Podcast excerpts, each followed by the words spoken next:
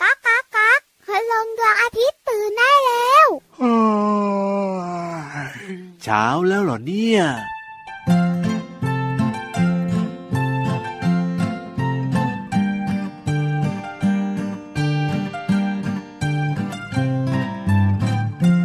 นกประหลอดกินลูกตะขบอร่อยกันจัง สนุกกันจัง ขอกินมั่งเด็กขอกินมั่ง เด็กมาทีหลัง ให้นกกินก่อน นกประหลอดกินลูกตะขบ อร่อยกันจัง สนุกกันจัง ขอกินมั่งเด็กขอกินมั่ง เด็กมาทีหลัง ให้นกกินก่อนน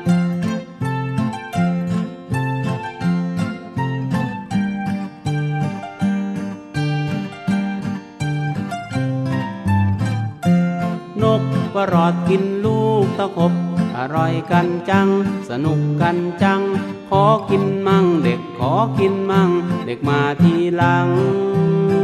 ให้นกกินก่อนนะนะ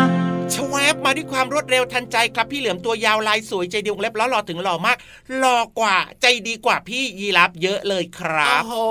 แหมแหมแหมแหมแหมมาถึงก็บัฟกันแต่เช้าเลยนะอืมบัฟกันอย่างนี้เลยนะ พี่เหลือมนะ ไม่หรอกไม่หรอกไม่หรอกรักดอกนาจึงทักทายกันแบบนี้เออเอาละครับ พี่รับตัวโยกสูงโปร่งคอยาวสุดเท่มาแล้วนะครับ สวัสดีทุก ๆ คนเลยครับ แล้วก็ต้อนรับน้องๆที่น่ารักทุกคนด้วยนะครับ ใจดีใจดีน่ารักน่าเอ็นดูน่ารักน่าชังแบบนี้ครับถ้ามาฟังรายการของเรา รายการอะไรนะ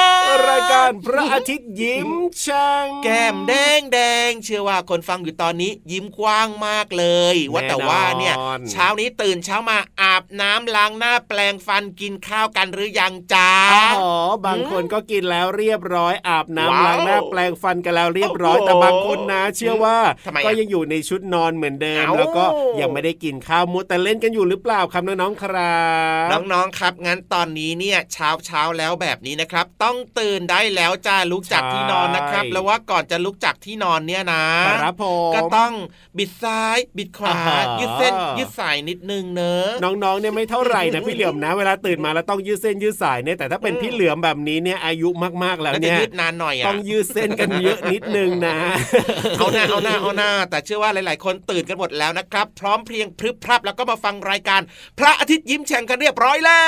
วใช่แล้วครับ แล้วก็วันนี้นะ เริ่มต้นมาด้วยเพลงที่มีชื่อว่านกประหลอดว้าวนี่ไม่รู้น้องๆเนี่ยรู้จักกับนกประหลอดกันหรือเปล่า พี่เหลือมรู้จักครับ รู้จักเหรอรู้จักยังไงล่ะสนิทกันหรือเปล่า ไม่รู้จักปลาหลอดอย่างเดียวครับ เอาไว้วัดไข้อะเอ้ยอันนั้นประหลอดวัดไข้อันนี้เนี่ยเป็นนกประหลอดพี่เหลือมอ๋อเป็นสิ่งมีชีวิตใช่ไหมใช่แล้วครับนี่เหมือนในเพลงเมื่อสักครู่นี้ไงนกประหลอดเนี่ยกินลูกตะขบโอ้โหนี่อร่อยแสดงว่ามันต้องชอบกินผลไม้นั่นสุขภานะพสิดีนะเนี่ยแล้วลูกตะขบเนี่ย พี่เหลือมชอบกินหรือเปล่าล่ะอืมแต่ก่อนตอนพี่เหลือมเล็กๆเด็กๆนะก็ชอบกินอยู่เพราะว่าครับมันเวลามันสุกแล้วเนี่ยสีอ่าแดงๆนะ มันจะหวานมากเลโอ้ยโหเนี่ยเนี่ยเนี่ยเนี่ยเจ้านกประหลอดเนี่ยชอบมากเลยเหมือนในเพลงของลุงไว้เมื่อสักครู่นี้ไงอืมบอกว่านกประหลอดเนี่ยนะ กินลูกตะขบแบบว่าอร่อยมากๆเลยนะ แล้วแบบว่าเด็กๆเนี่ยจะไปขอกินมากอย่างเงี้ยไม่ได้เลยนะโอ้ย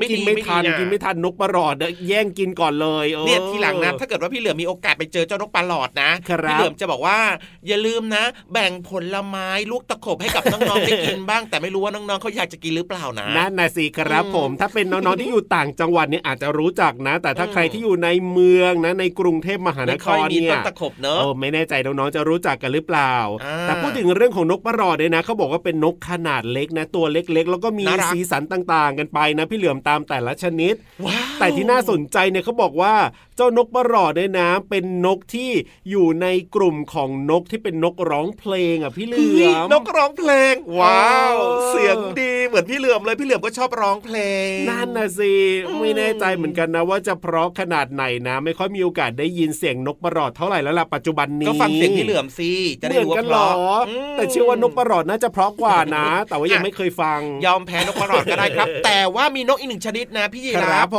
มที่บอกว่ามันร้องเสียงเพราะมากอุ๊เลยยเคยได้ยินไหมนกไนติงเกลว่า ในติงเกลโอ้เคยได้ยินเหมือนกันนะ แต่ว่าก็ไม่เคยเห็นเหมือนกันนะพี่เหลือมมันจะมีชื่อเสียงโด่งดังมากเลยในแถบประเทศทวีปยุโรปนั่นโอ้น่ะโห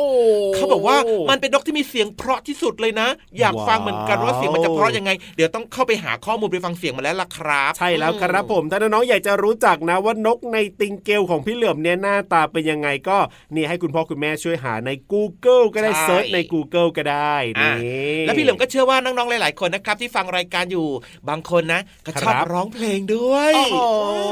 ส่งเสียงเจ้ยแจ้วส่งเสียงเจ้ยแจ้วใช่แล้วครับผมอะเพราะฉะนั้นเนี่ยนะ เดี๋ยวลองไปฟังเพลงต่อไปนี้ดีกว่าพี่เหลือมอืมแล้วลองมาดูซิว่าน้องๆเนี่ยจะสามารถร้องตามเพลงนี้ได้หรือเปล่าจะเป็นเพลงอะไรนั้นไปฟังกันเลยไปส่งเสียงกันจ้า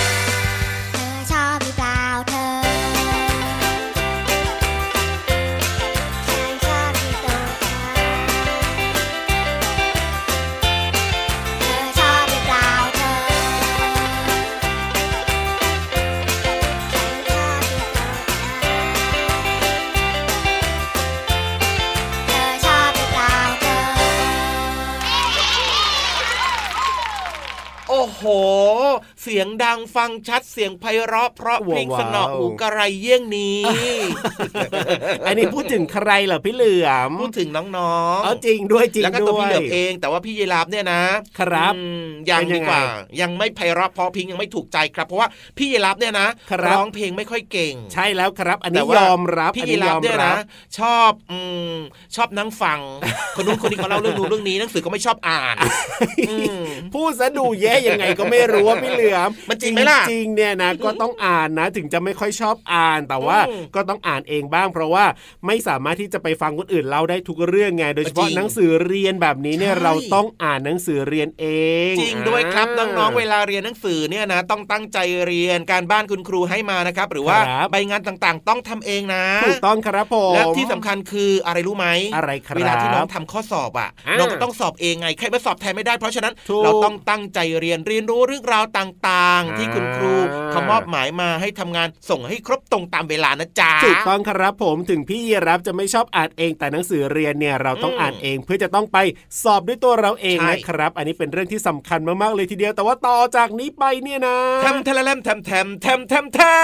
ำได้เวลาที่เราจะไปนั่งฟังพี่ๆเล่าเรื่องสนุกสนุกและน่าสนใจให้เราได้ฟังกันแล้วล่ะครับในช่วงห้องสมุดใต้ทะเลอะไรนะวันนี้ ไปฟังกันเลยสิห้องสมุดใต้ทะเลมาแล้วค่ะน้องๆค่ะช่วงเวลาดีๆ ของห้องสมุดใต้ทะเลกำลังจะเริ่มต้นขึ้นแล้วล่ะค่ะ วันนี้พี่เรามาจะพาน้องๆ ไปค้นหาสิ่งหนึ่งที่น้องๆหลายคนชอบมากๆเลย เราจะไปตามรอยไดโนเสาร์กันกับเรื่องของค้นหาฟอสซิลค่ะ เริ่มต้นที่นี่เลยค่ะ ไดโนเสาร์ตัวสุดท้ายที่อาศัยอยู่บนโลกตายไปเมื่อประมาณ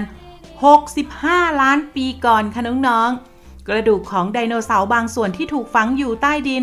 หรือว่าหน้าผาหินตามส่วนต่างๆ ของโลกใบนี้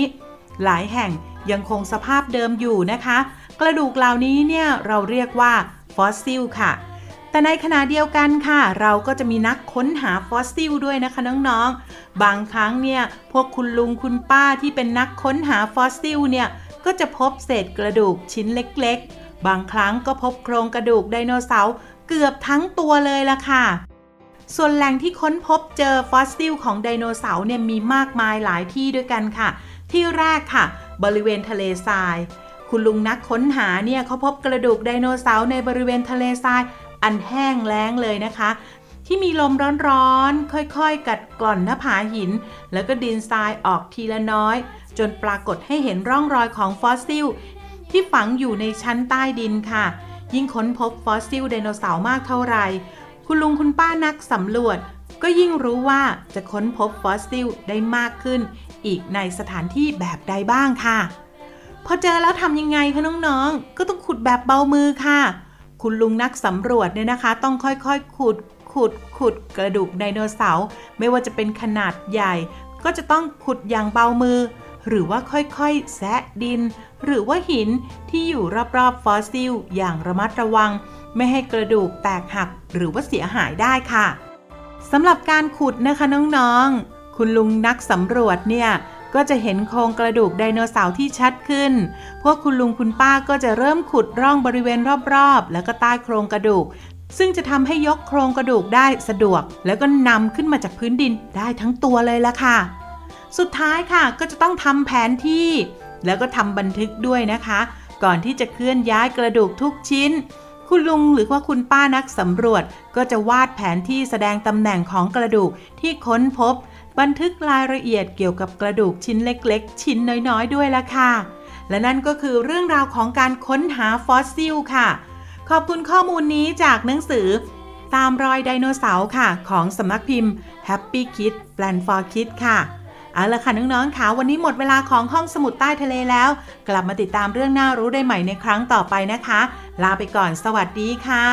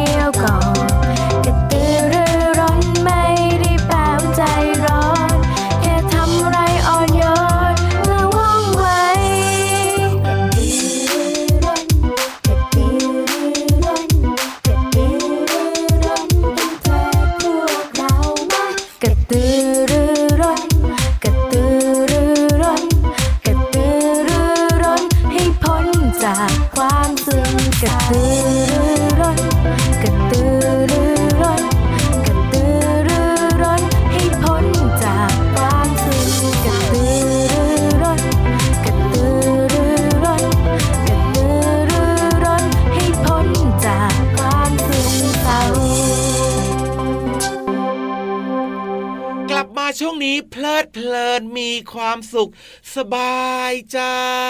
อ๋อแน่นอนอยู่แล้วละครับ ฟังรายการพระอาทิตย์ยิ้มแฉ่งของเราเนี่ยอืมเชื่อว่าทุกคนมีความสุขสบายใจอย่างแน่นอนล่ะพี่เหลือมติดตามรับฟังได้ทางช่องทางไหนนะ ไทย PBS Podcast นั่นเองครับช่องผมทางนี้นะครับ เรามีนัดกันติดตามรับฟังได้เลย แต่ว่าตอนนี้ครับอยากจะถามคำถามดัง ๆ ว่าว้าพร้อมกันหรือยังเอ่ยโอ้โหถาม ปุ๊บมาปั๊บเนี่ยนะไม่ธรรมดาจริง ๆ เหมือนนั่งทำแมชชีนมาเลยอะแน่นอนอยู่แล้วแหละครับพินิธานลอยฟ้าของเราเนี่ยเขาตรงเวลาแล้วก็มีนิทานสนุกสนุกๆมาฝากน้องๆ เป็นประจำทุกวันเลย พี่นิทานเนี่ยนะเป็นแบบอย่างที่แบบว่ายังไงน่าทำตามมากๆเลย คือ รู้จักหน้าที่รู้จักเวลาตรงต่อเวลาและที่สำคัญนะมีนิทานสนุกสนุกๆเนี่ยมาฝากน้องๆเป็นประจำนะ ไม่เคยผิดหวังจริง ๆ เนี่ยกดดันสุดๆแล้วเห็นไหมอะเชื่อว่าพินิธานของเราเนี่ยไม่กดดันแน่นอน เพราะว่าเตรียมตัวมาเป็นอย่างดี และเชื่อว่าวันนี้นิทานของเราก็จะสนุกเช่นเดียวกันนะครับ ว่าแต่ว่าจะเป็นเรื่องอะไรแล้วก็ไปฟังกันเลยดีกว่าครับในช่วง นิทานลอยฟ้า นิทานลอยฟ้า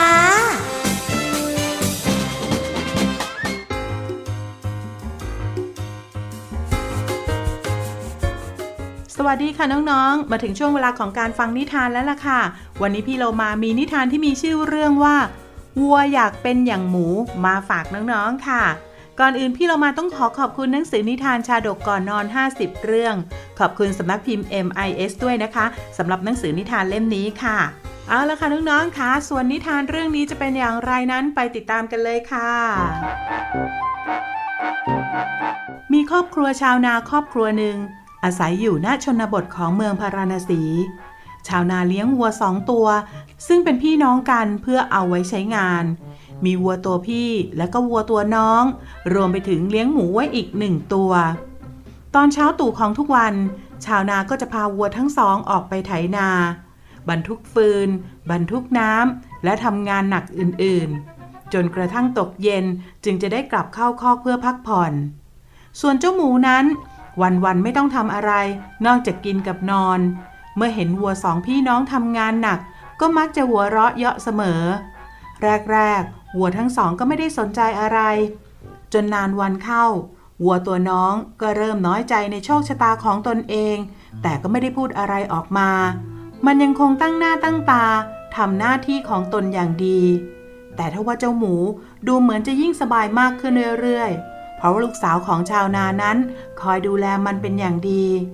เมื่อตัวเหม็นหรืออากาศร้อนก็คอยอาบน้ำให้ กลางคืนก็คอยสมไฟไล่ยุง แล้วก็ล้างคอกให้สะอาดอยู่เสมอ ด้านอาหารการกินนั้นล้วนแล้วแต่เป็นของดีๆ ไม่ว่าจะเป็นถั่ว ข้าว รำ ต่างจากวัวทั้งสองที่ได้กินเพียงหญ้าแห้งๆ ใบไม้แก่ๆ เท่านั้น ทางด้านเจ้าหมู เมื่อเห็นว่าลูกสาวของชาวนาคอยดูแลตัวเองเป็นอย่างดี ก็ยิ่งได้ใจ มันมักจะอวดอาหารที่ได้กิน หรือว่าคอยพูดว่า คอกวัวนั้นเหม็นและก็สกปรกต่างจากคอกของมัน ในที่สุด วัวน้องก็เก็บความน้อยใจเอาไว้ไม่ไหว จึงเอ่ยกับวัวพี่ว่าทำไมนะ ชาวนาเขาจึงทำแบบนี้กับเราละพี่ เราต้องทำงานหนัก เป็นกำลังสำคัญช่วยให้พวกเขาทำนาทำไร่ได้ แต่กลับให้เราเนี่ยกินแต่อาหารที่ไม่ดี ไม่เคยดูแลเราเหมือนกับเจ้าหมูเลย เจ้านั่นนะวันๆเอาแต่กินกับนอน ไม่เคยช่วยทำงาน กลับได้กินแต่ของดีๆ นอนในคอกสะอาดสะอาดๆริ้นก็ไม่ให้ไตไรก็ไม่ให้ตอม ส่วนพวกเรานะ ยุง ริ้น ไร กัดจนไม่มีที่เหลือจะให้กัดแล้ว ทำไมชีวิตช่างไม่มีความยุติธรรมเอาเลย วัวตัวพี่จึงพูดอย่างใจเย็นว่า น้องรัก อย่าคิดน้อยอกน้อยใจไปเลย เจ้าหมูน่ะ มันไม่กินเพื่ออยู่อย่างเรานะ แต่มันเนี่ยกินเพื่อตายตั้งหากเราน้องคอยดูเถอะเมื่อถึงวันแต่งงานของคุณหนู เจ้าก็จะรู้เอง แต่ตอนเนี้ยเจ้าจงจำไว้ว่า กินแต่ข้าวรีบแบบนี้แหละดีแล้ว อายุจะได้ยืน วัวตัวพี่ย้ำกับวัวตัวน้อง เวลาผ่านไปวัวทั้งสองยังคงทำงานหนักเหมือนเดิม โดยวัวตัวน้องยังคงเฝ้ารอคำตอบ เรื่องกินเพื่อตายของหมูตามที่พี่ชายบอกเอาไว้ จนกระทั่งถึงวันแต่งงานของลูกสาวชาวนา วัวตัวน้องก็ได้รู้คำตอบ เมื่อเจ้าหมูถูกนำไปฆ่าเพื่อทำเป็นอาหารเลี้ยงแขก แม้มันจะแผดเสียงร้องขอชีวิตสักเท่าไหร่ ก็ไม่มีใครสนใจ ซ้ำร้ายลูกชาวนาที่เคยเอาอกเอาใจมัน ยังเป็นคนช่วยลงมือฆ่าหมูเสียเอง เมื่อวัวตัวน้องเห็นดังนั้น จึงเข้าใจในสิ่งที่พี่เคยบอกเอาไว้ พี่จ๋าข้าเห็นโทษของการกินแบบเจ้าหมูแล้ว เรากินอาหารพื้นๆ อย่างหญ้าแก่ๆ ใบไม้แก่ๆ ข้าวรีบ ยังดีกว่ากินอาหารดีๆ ของเจ้าหมูเป็นร้อยเท่าพันเท่า เพราะอย่างน้อยเราก็จะได้มีอายุยืนยาว ไม่เหมือนเจ้าหมูที่ถึงจะกินอาหารดีๆ แค่ไหน สุดท้ายอาหารเหล่านั้น ก็กลับมาทำร้ายตัวมันเอง น่าเศร้าใจนะคะน้องๆสำหรับการที่เจ้าหมูนั้นกินอยู่อย่างดี คอกสะอาดเอี่ยมไม่ทำงานทำการอะไรแต่สุดท้ายก็ต้องจบชีวิตลงไปเป็นอาหารให้กับแขกที่มาในงานแต่งของลูกสาวชาวนาค่ะ ส่วนเจ้าวัวยังคงอยู่ทำงานต่อไป ถึงจะกินอาหารไม่ดีเท่า แต่ก็มีความสุขตามสมควรค่ะ เอาละค่ะน้องๆคะวันนี้หมดเวลาแล้ว กลับมาติดตามนิทานกันได้ใหม่ในครั้งต่อไปนะคะ ลาไปก่อนสวัสดีค่ะ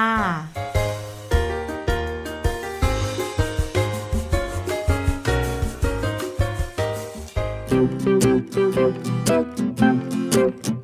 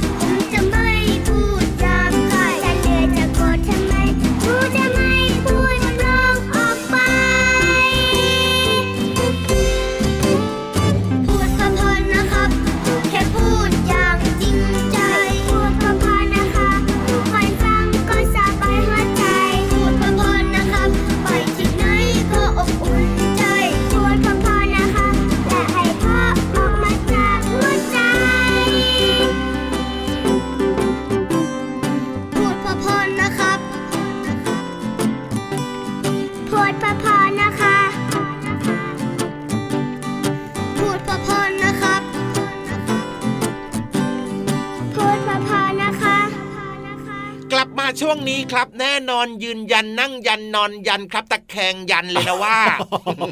ต้องขนาดนั้นเลยเหรอพี่เหลือมเวลาหมดแล้วจริง ๆ ครับอยู่ต่อไม่ได้แล้วล่ะโอ้จริงด้วยครับผมแต่ไม่เป็นไรนะน้องๆสามารถติดตามรายการพระอาทิตย์ยิ้มแฉ่งได้เป็นประจำทุกวันเลยทางไทย PBS Podcast แห่งนี้นะครับความรู้ ความหันษาความบันเทิงความสนุกสนานนะครับ รอน้องๆอยู่แบบนี้เป็นประจำทุกวันเลยนะ เพราะฉะนั้นเนี่ยใช่มีนัดหมายกันแบบนี้อย่าลืมบอกต่อเพื่อนๆเข้ามาฟังรายการกันเยอะๆด้วยนะ ช่องทางไหนหรอ เอาไทย PBS Podcast ยังไงล่ะครับ พี่เหลือมของเราเนี่ยนะสงสัยจะความจำเริ่มไม่ค่อยดีแล้วล่ะใช่พี่รับเนี่ยพูดแบบว่าช่องทางในการรับฟัง เพราะถูกใจพี่เหลือมมากไงเลยอยากให้พูดบ่อยเๆได้เลยครับผมแต่ว่าตอนนี้พูดไม่ได้แล้วนะครับ พี่ยีรับตัวโยงสูงโปร่งคอยาวกลับบ้านก่อนนะครับพี่เหลือมตัวยาวลายสวยใจะดีก็ลาไปด้วยนะ สวัสดีครับ สวัสดีครับ